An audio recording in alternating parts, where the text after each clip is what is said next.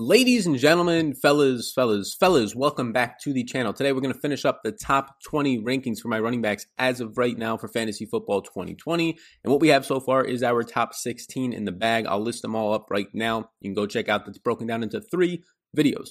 Three videos of those 16 running backs. We did six, six, and then four. We're going to finish up the final four right now. And a lot of these guys, the last video was a lot of in depth stuff. This is going to have even more in depth stuff because parsing these guys apart is going to be very, very fine tuned. And we're getting news, finally, some news during this offseason. And the guy on the screen behind me is going to be impacted by that news with some Carlos Hyde signing. So I'm excited to break that down, where I think the impact is, how it affected me in terms of my ranking of Chris Carson, and what I think it actually means for him. And we'll get into all the other running backs, and of course, in this video. First, relax. How you doing? Tell me about your day. Relax, take your shoes off, get your beverage. This time is for you right now. And all I ask ask in return, all I ask is if you hit the big old like button, right? The big old like button, and if you smash the subscribe button, because that helps me reach more people. The content is getting a ton of positive feedback. I'm feeling really good as we head into the months of June, July, and especially August. If we can keep this momentum up, I think very special things are on the horizon. And that's thanks to all of you guys sharing it, liking it, all that stuff, and hitting the notification bell and subscribe button allows it to reach more people. That's likely how you found me. So if you could do that, take two seconds of your time. I greatly, greatly appreciate it. Hop on into the Discord right now down below. The draft guide is going to be ready in two weeks weeks. I have a lot of people asking about my rankings.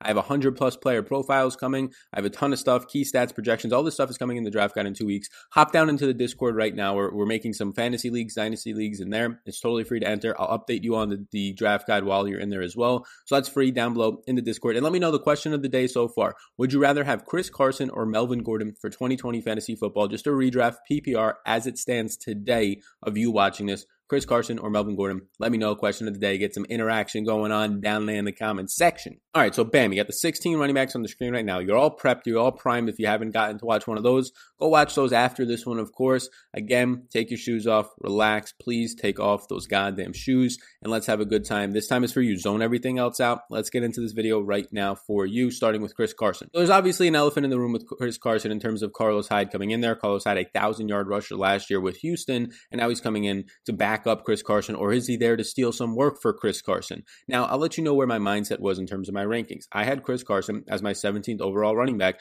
before you had Carlos Hyde come in. I have Chris Carson now as my 17th overall running back. So you can see nothing changed, but there was a moment yesterday where I moved Chris Carson below some of the other guys in this video to number 19 overall. And then I started to think about it more, and we actually got more news in terms of just beat writers coming out with reports. And the news pretty much said that Carlos Hyde was going to more so be a threat to Rashad Penny. Rashad Penny, who is potentially going to open the year, and now with this addition, seems like he's going to open the year on the PUP list, the physically unable to perform list. And you can see this quote right here that I'll put on the screen by a Seattle Times beat reporter that said, Despite the signing of Hyde, the Seahawks still intend on Carson be one of their primary offensive weapons in 2020. One reason why they didn't want to pay too much for Freeman, because Freeman wanted more money, because Freeman is more of a pass catching threat, they would have to involve him more. They were looking more for someone to complement Carson and give another option, then take Carson's job. That is exactly what I figured when this happened, because you look at Carlos Hyde's skill set. The man caught 10 balls on 14 targets last year. The man was pretty good after contact last year, but in terms of a true efficiency metric on a per carry basis, he was not that good. I mean, Bill O'Brien ran the guy for over a thousand yards, which is great, but it's because of Bill O'Brien running the guy out there so much when you have other highly efficient backs on a per touch basis like Duke Johnson in your backfield. I mean, Chris Carson literally set the NFL record last year with fumbles for seven, and you can see my tweet right here on once the Adam Schefter news broke on Carlos Hyde. Chris Carson has seven fumbles last year. That sets an NFL record, and he's still playing over a former first round pick in Rashad Penny. Penny was starting to play a little bit more before injury, but it was never in any extent that really made me concerned for Chris Carson's role. They love Chris Carson in Seattle, and you have now Carlos Hyde, who has a worse skill set by all metrics, going to be on the wrong side of 30 by the time the season really starts getting underway, turning 30 in a few months. And you have Hyde, not a pass catcher. Chris Carson started to develop those pass catching skills last year. You have Chris Carson, a much better runner on the ground at this stage in his career and probably ever than right now Carlos Hyde is. So for me, this looks like a very true backup situation. The skill sets don't complement each other enough to be a 1A, 1B because neither of them, and if any of them, really Chris Carson would be the one that has the pass catching upside, not Carlos Hyde. So that gets the elephant out of the room for us. I would have been a lot more concerned if it was Devonta Freeman going there because he can actually catch passes and better than Chris Carson. So that would have been a concern with getting Chris Carson maybe off the field on third downs. But right now, after the development of his pass catching game last year, I'm going to keep him at RB17. Let me know if you have any other takes or concerns about that. But Chris Carson last year played in 15 games. He really only played in 14 games. He missed week 17 with injury, and then he kind of missed week 16. He only played on like 30% of the snaps. He ended up having a hip fracture. But overall, he played on 73.9% of the snaps. He had 278 attempts for over 1,200 yards and and nine touchdowns. He saw 43 red zone touches, and he caught 37 balls, right? Over two per game on 46 targets. They hyped him up as a pass catching threat last preseason, and he ended up, the coach speak by Pete Carroll, ended up actually playing true there. Seattle ran the ball 30.1 times per game. That was the third most. And Chris Carson was a beast. He was fourth in yards created. He was highly, highly efficient last year. He was 12th in fantasy points per game, fifth in rushing yards, sixth in evaded tackles, which helps him with his yards created number, and third in breakaway runs, which measures runs of 15 or more yards. So again, effective and efficient. But let's look from weeks 10 to weeks 15, where he had a full six games before that week 16 injury occurred. He was averaging 16.5 fantasy points per game, one more per game than his actual season average. He had four games of over 100 total yards by both receiving and rushing in those six games. He had 22 evaded tackles. He had on the season seven games of 100 plus total yards in nine games with 77 plus percent of the snaps. 77 plus percent of the snaps, and you're looking at 50% of his games. The man was seeing 24 or more touches. He was a true workhorse in a league that doesn't have many more true workhorses left. So I love Chris Carson. Yes, he got hurt last year and it's a hip injury, which is concerning. But the fact that they added Carlos Hyde does not concern me. It's not somebody that I think, especially at the age of 30 years old by the time the season starts, is going to really push Chris Carson out of the job. The fact that Chris Carson can set the record for NFL fumbles last year, and Pete Carroll has smiles on his face and saying, "Go back out there, Chris.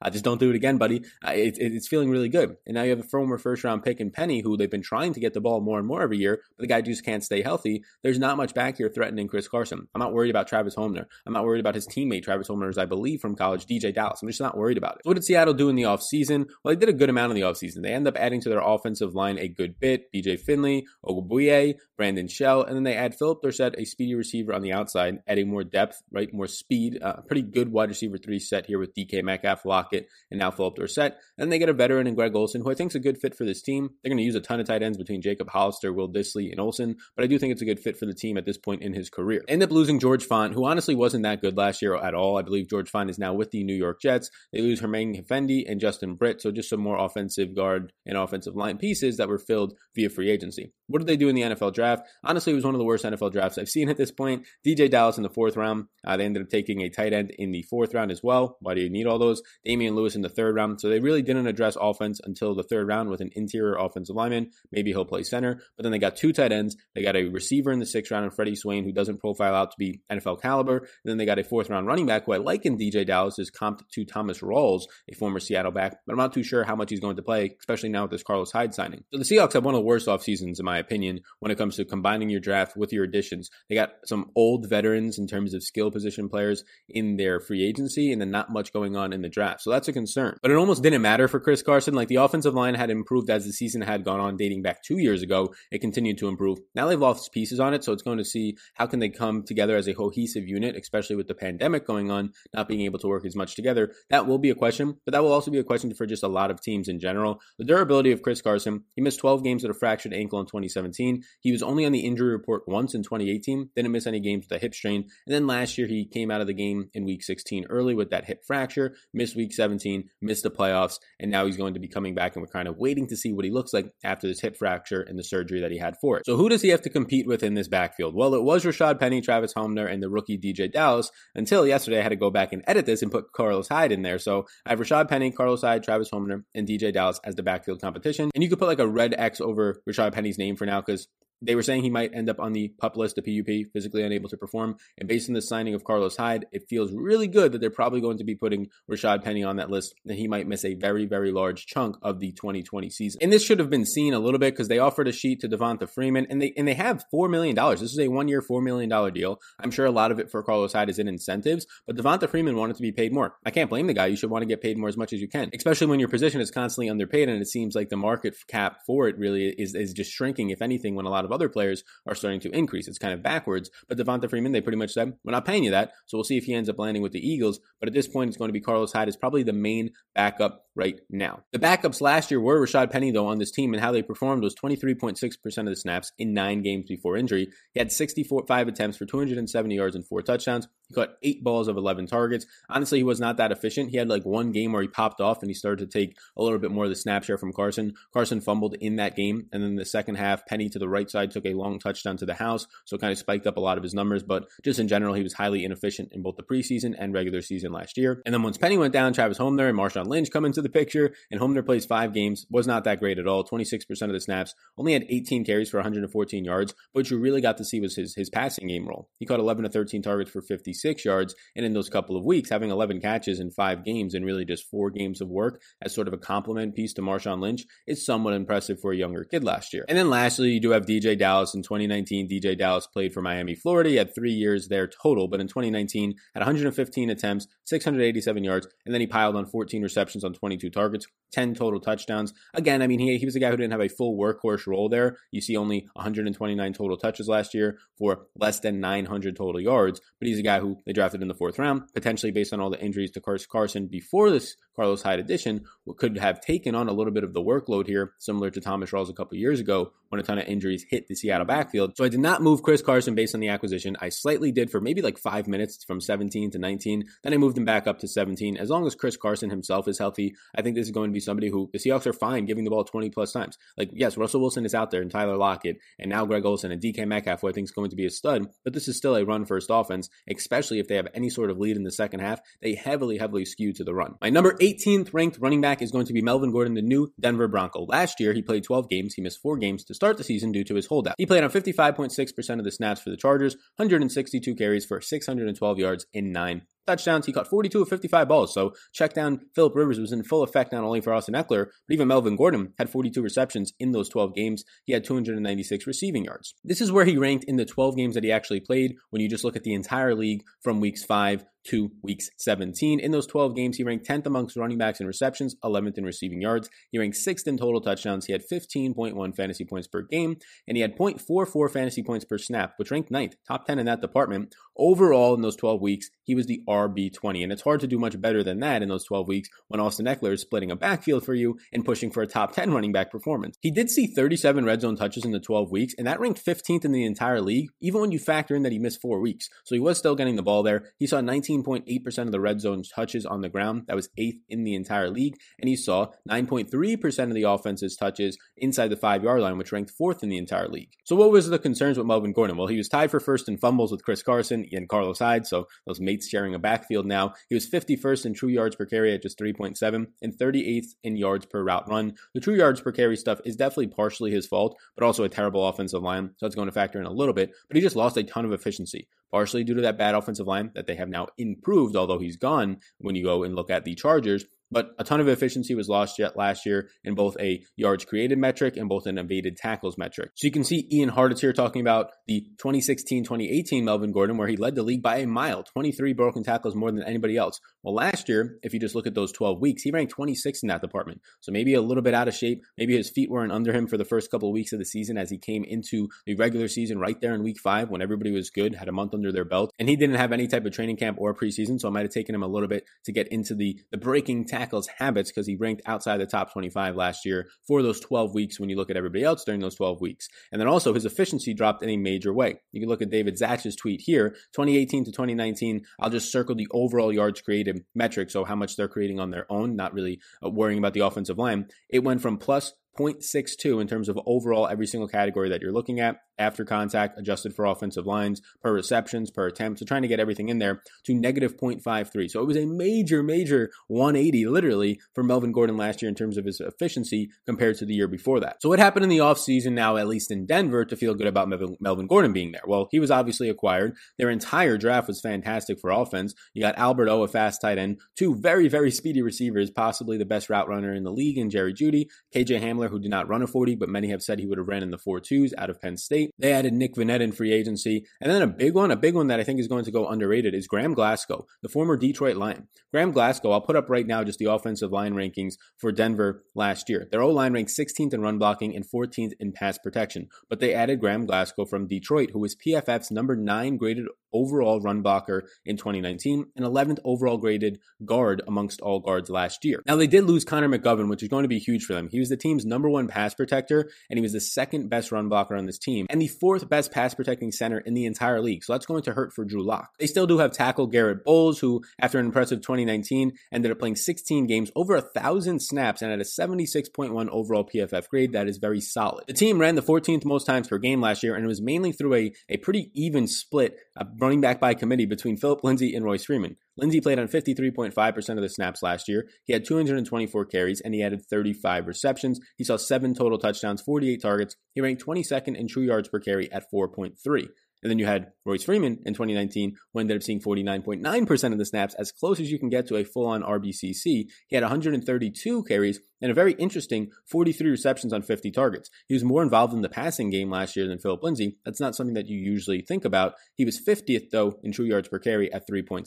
So the backfield competition is mainly going to be Philip Lindsay and Royce Freeman back here. Melvin Gordon should jump right to the top of that list. I think that you're going to see a complement role as backups between both Royce Freeman and Philip Lindsay. I wouldn't be shocked if Royce Freeman was cut. They like all these backs, but if you're going to go spend money on Melvin Gordon and acquire him a veteran, it's not like you can just start giving the ball 50% of the time or anywhere near that now to Royce Freeman as your third string running back. Durability of Melvin Gordon at least should be questioned a little bit. In 2015, he missed two games with a knee injury. In 2016, he misses three games with a hip strain. In 2018, he misses four games with a hamstring. And then in 2019, he misses four games due to the holdout. So he actually did stay healthy last year, but he kind of gave you those missed games just by holding out instead. The only season where he's played every single snap in every single game without missing time outside of just injury reports and missing some practice time was 2017. So Melvin Gordon for me is somebody that I profile out as being a running back that they want to give the ball. And based on quotes from the team, 18 times per game. They have an offense now that is very set up to be pass friendly. They have an offensive line now with the addition of Graham Glasgow that should help with the running games. The offensive line overall, like I said, ranked last year around 16th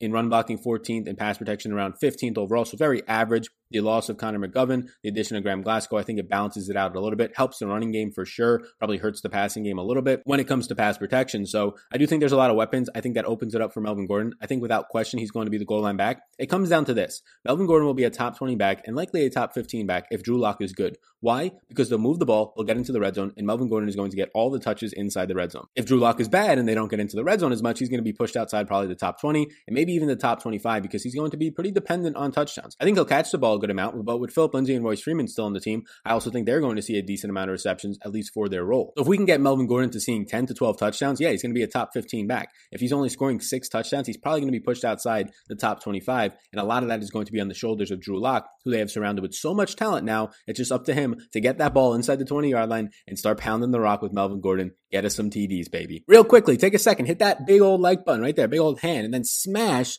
that subscribe button and hit the notification bell if you can. All those things let me reach more people. If you're watching this right now and saying, hey, I just stumbled upon your video, or yeah, my friend told me about you, that's because of all these things, right? If you stumbled upon the video, the YouTube algorithm did it. Your friend probably saw it because somebody else was liking the video and all that stuff. So please do hit those things and hop into the Discord totally free down below. Let's get back into this beautiful video. It's crazy for me to think that right now I have Le'Veon Bell at running back 19, and, and I'm not totally against him. Like, I think some people have him lower into the 20s, but like what, two years ago, this guy was arguably the RB1 before his holdout. It's just insane how much a couple of years does make, but he's getting up there in age, right? Two years ago, he was in his prime at 26 years old. Now he's 28 years old uh, with a, a whole year taken off and really did not show too much last year. Wasn't god awful, but really wasn't that great either, especially when it came to an efficiency standpoint. So Le'Veon Bell did play 15 games for the Jets last year in his first year, even though Adam Gase probably didn't want him there. But 87.2% of the snaps, he saw 246 carries, only 789 yards, and just four touchdowns. 66 receptions, though, on 78 targets. That was nice. Since Le'Veon Bell has been always known as sort of a pass catching running back, I broke his stats down into and really where he ranked receiving and rushing categories. So, first off, I'll put receiving onto the board. Take a little gander at this, get your eyeballs all loosened up because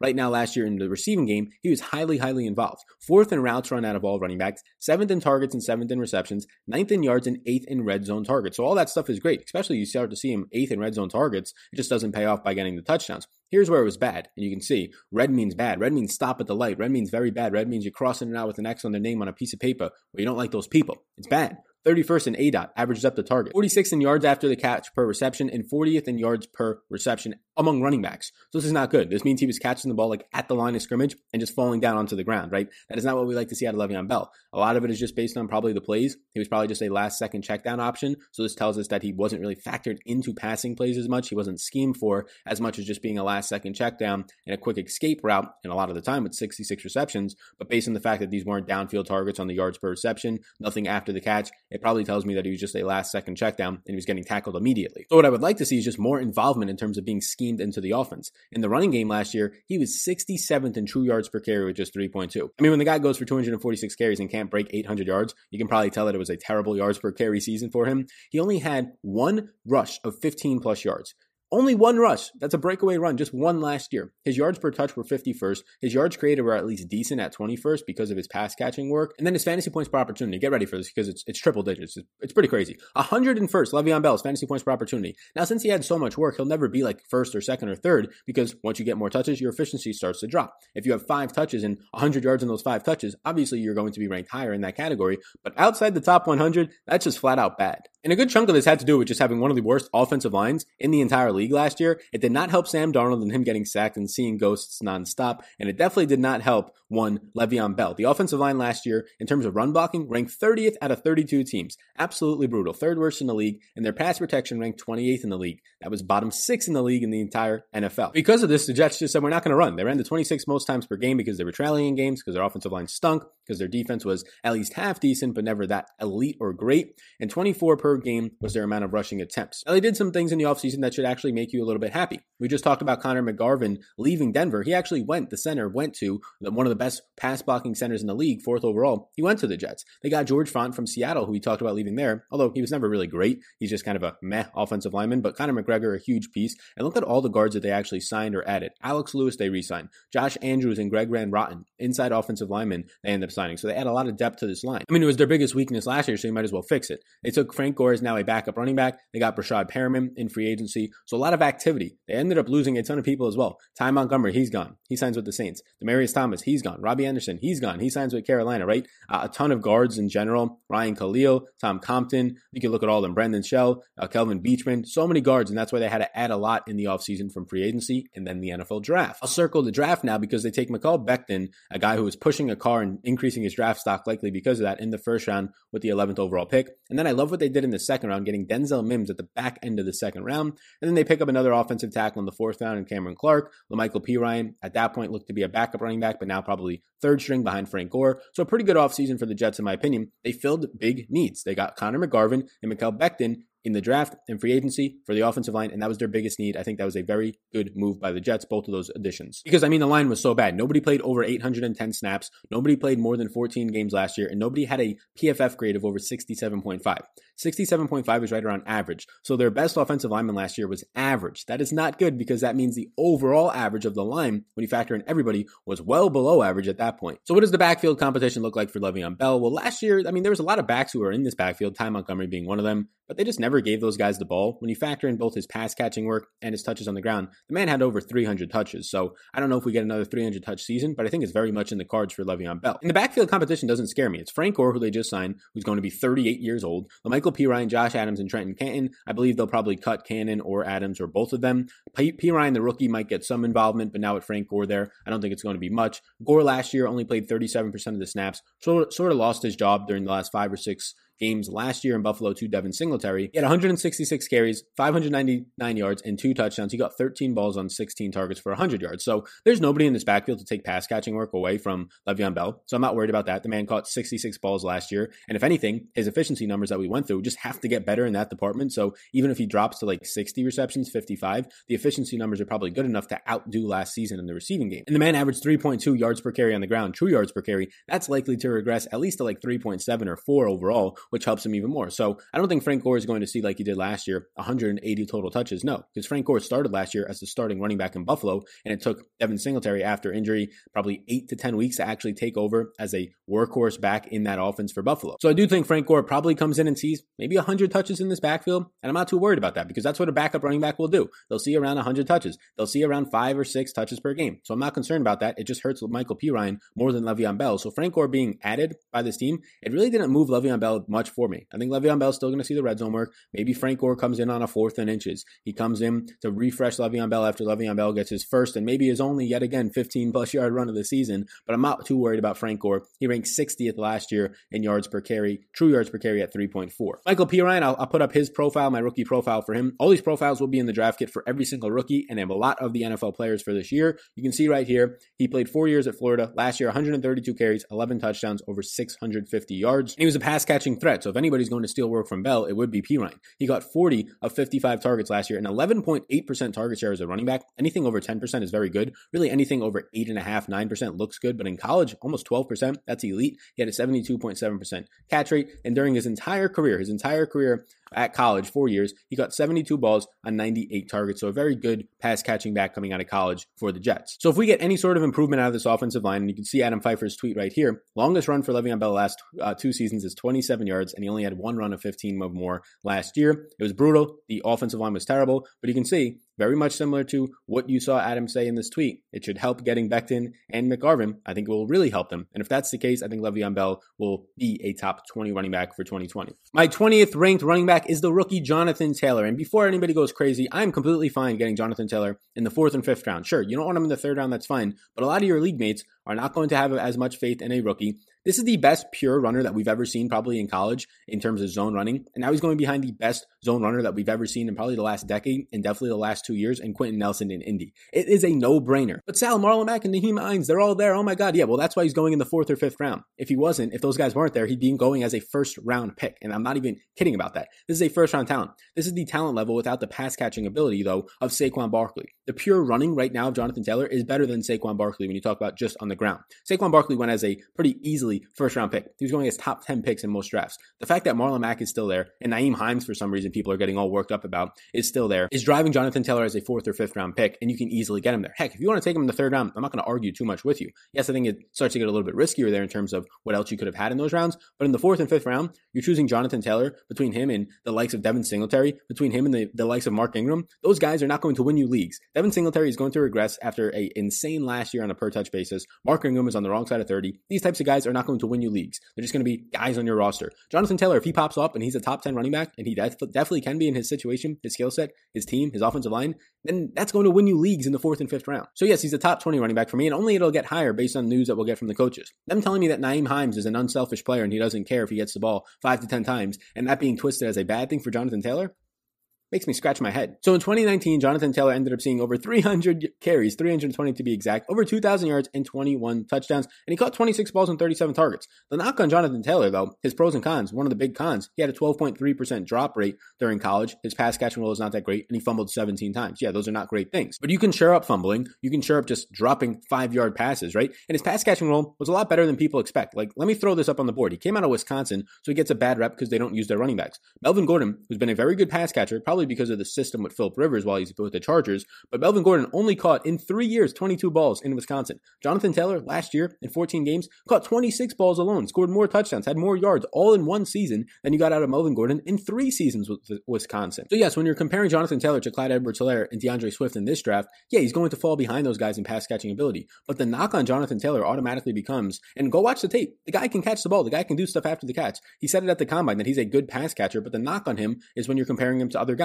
That's like saying that Aaron Jones is not a good pass catcher because Christian McCaffrey's in the NFL. That makes no sense to me. So Jonathan Taylor, to me, I think is being extremely, extremely undervalued, even in PPR formats. For some reason, people think that he's just LeGarrette Blount right now. This is a good pass catching running back. He just doesn't profile out as some of the elite pass catching running backs, but that's fine. Neither did Melvin Gordon. And Melvin Gordon last year, in 12 games alone, caught 42 balls. So what did the Colts do in free agency to maybe help Jonathan Taylor and their team in general? Well, they got Philip Rivers. They got Philip Rivers, the man that I was just telling you threw the ball nonstop to Melvin Gordon 42 times last year in 12 games, not even counting Austin Ekeler's role. And now that's going to be in the backfield here. So when Jonathan Taylor's on the field, he can actually prove that he's a three down running back. And I do think he's going to do that at some point this season and start chucking the ball down to maybe it'll be Nyheim Hines. Maybe it'll be Marlon Mack sometimes. But it's going to be Jonathan Taylor at some point, and he's going to command the ball. Ended up getting Roosevelt Nix, which will help in terms of just the run blocking. He is a fullback. And they lost some decent pieces, like right Eric Ebron, they lost. Who cares? He, he wanted to quit on the team. They lost Josh Andrews at center, Devin Funchess, who played like one game and then got hurt for them. So not a ton was lost. If anything, they just gained overall in free agency because of acquiring Phil Rivers, in my opinion. NFL draft was really good for them. They got Michael Pittman in the second round. He should be able to come in. They want him to play the X receiver role. Then they'll put T.Y. Hilton on the other outside. And then Parris Campbell, coming back from injury last year, will be in the slot as an explosive slot receiver. They traded up for Jonathan Taylor in the second round, got their possible future QB in Jacob Eason in the fourth round, and then got some offensive line help and a late round wide receiver. So the backfield competition is Marlon Mack, Nyheim Hines, and Jordan Wilkins. Not worried about Wilkins. I'm honestly not worried about Nyheim Hines, although some other people are tweeting about it because in an article that was paraphrased improperly, in my opinion, they said that Nyheim Hines is like expected to still get some work, and the coach said he's, he's unselfish so he can modify his role. But for some reason, that's a bad thing for Jonathan Taylor that this guy is going to modify his role to like two touches per game. But if for some reason people think that means like three to five receptions per game, not going to happen. So Marlon Mack is a free agent after this year. He's due $2.1 million, maybe in a contract year. He'll do good, but that's if they put him on the field. Last year, though, 55.5% of the snaps, had 247 attempts, and he had over a 1,000 yards, and that was missing a couple of games. He only played 14 14 total games, 12.8 fantasy points per game. He only caught 14 balls on 17 targets, though. So the guy was elite. I mean, through the first four or five games of the season, he was the leading rusher in the NFL in terms of how many rush attempts per game. But that's not that hard to do when you're running behind Quenton Nelson. And I do like Marlon Mack. I really do. I think he's gotten the short end of the stick kind of with this whole situation and drafting Jonathan Taylor.